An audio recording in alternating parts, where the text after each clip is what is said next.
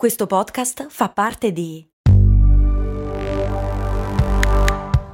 Voice Podcast Creators Company.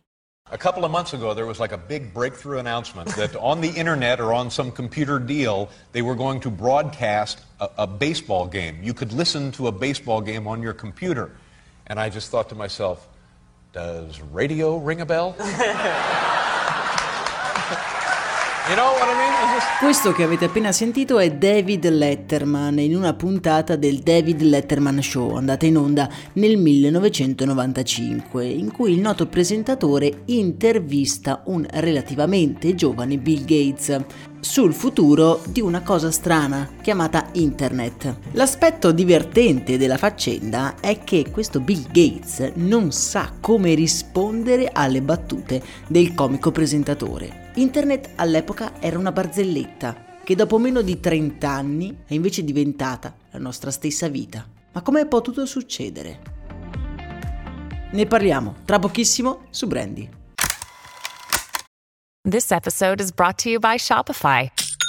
Forget the frustration of picking commerce platforms when you switch your business to Shopify, the global commerce platform that supercharges your selling wherever you sell. With Shopify, you'll harness the same intuitive features, trusted apps, and powerful analytics used by the world's leading brands. Sign up today for your $1 per month trial period at shopify.com slash tech, all lowercase. That's shopify.com slash tech.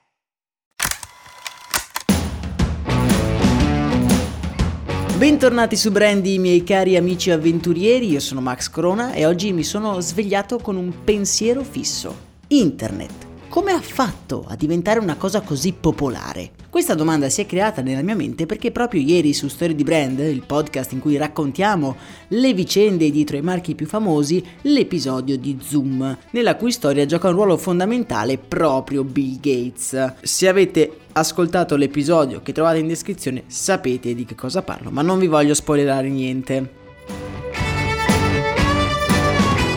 Comunque, nel cercare informazioni su questa storia che ha sconvolto la Silicon Valley nel 2020, mi sono imbattuto in questo video in cui Bill Gates fa letteralmente fatica a rispondere alle battute di David Letterman, che dice che secondo lui internet non cambierà nulla. Oh, you can find other people who have the same unusual interests you do. Uh, and nella sua visione non si potrà fare nulla di nuovo rispetto a quello che si faceva già con la radio o con le audiocassette. Per spiegare come mai Bill Gates faccia così fatica a controbattere al comico, dobbiamo partire un attimo dal contesto. Siamo negli anni 90, internet è una cosa molto da nerd e il mondo sta attraversando in quel decennio enormi sconvolgimenti. Credo fortemente che gli anni 90 siano stati un decennio decisamente sottovalutato dalla storia. Oltre alla nascita del sottoscritto e a quella dei Simpson e alle note dei Nirvana, questi sono gli anni della grande rivoluzione tecnologica di Internet. Oh, finalmente parliamo di quello che potrebbe essere chiamato l'elefante nella stanza. Com'è possibile che all'epoca l'opinione pubblica non si sia accorta della rivoluzione tecnologica che stava vivendo? Come ha fatto internet a passare dall'essere una cosa esotica a una utility come potrebbe essere l'acqua nei rubinetti oppure l'energia elettrica nelle nostre case. La storia di internet in realtà è lunga e articolata, fatta di numerosi step che hanno portato alla sua affermazione dalla messa in orbita del primo satellite Sputnik ad oggi in cui ordiniamo di fare la spesa ai nostri assistenti vocali. Un affinamento continuo e persistente di una tecnologia che in realtà è vecchia di decenni. Malgrado la storia di internet sia piuttosto graduale, come spesso accade, però l'impatto sulla massa di queste tecnologie avviene in modo impetuoso e dirompente e basta un evento scatenante a far diventare una cosa di cui nessuno parla a una cosa di cui tutti ne sentono il bisogno. Nella prima metà degli anni 90 internet era come detto visto come qualcosa di estremamente lontano dalla vita della persona comune. Esistevano le mail e i primi blog, questo è vero, ma chiunque ci lavorasse era fondamentalmente uno sfigato o un tecnico paragonabile ad un militare.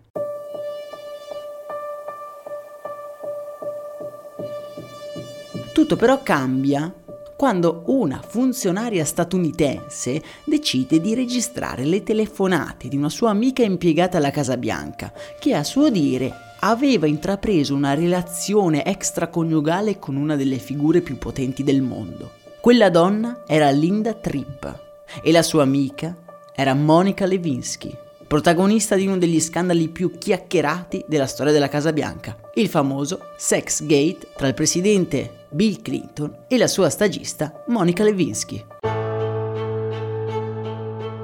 Ma voi mi direte, ma perché tutto questo ha a che fare con l'esplosione di internet? Perché fu proprio un blog, il Drudge Report, a coprire per primo la vicenda, con interviste e inchieste mirate. Successivamente il Newsweek approfondì la ricerca, ma per i cittadini americani affamati di aggiornamenti succulenti c'era solo un modo dove potevano saziare la loro sete di gossip, e quel posto appunto era internet.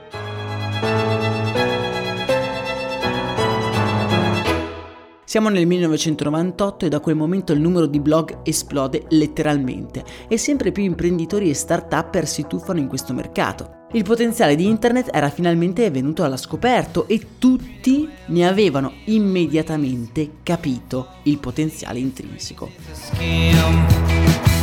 cercate di ricordarvi qual è la prima volta che avete utilizzato internet, perché è nato e perché le persone hanno cominciato ad usarlo. Perché le persone vogliono tutto e subito. E in particolare vogliono sapere tutto e subito. E qui torniamo all'intervista con cui abbiamo aperto questo episodio. David Letterman che mette alle corde Bill Gates sul tema di internet. Ma come mai Bill Gates, il grande promotore di internet, colui che fu il primo a capirne il potenziale, inserendolo in ogni suo PC Windows, non riesce a trasmettere, a far capire il potenziale a David Letterman, un personaggio che incarna perfettamente l'opinione diffusa resti al cambiamento. Il fatto sta che David Letterman ha ragione.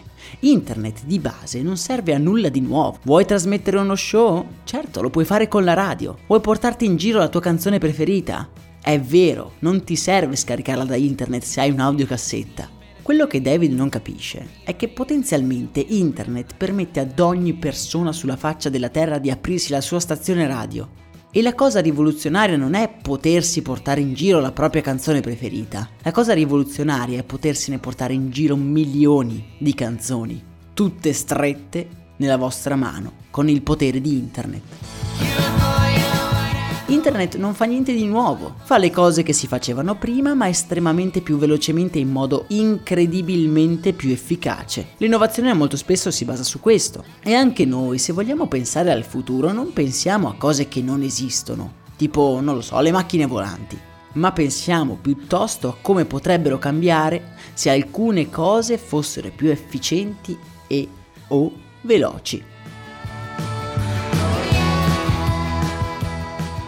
Possiamo divertirci ad immaginare il futuro sul nostro canale Telegram, il cui link trovate in descrizione di questo episodio. Pensare al futuro un po' come ha fatto il giovane Eric Wan, il fondatore di Zoom, la cui storia abbiamo raccontato, vi ricordo, su Storie di Brand, il cui link trovate anche lui nella descrizione di questo episodio. Per oggi è davvero tutto, spero che questa puntata un pochino più filosofica vi sia piaciuta e vi abbia dato qualche spunto di riflessione. Io vi do appuntamento a proposito nel futuro, perché noi ci sentiamo domani con un nuovo episodio di Brandy. Spero che la vostra giornata sia davvero speciale e vi abbraccio forte. Un saluto da Max Corona.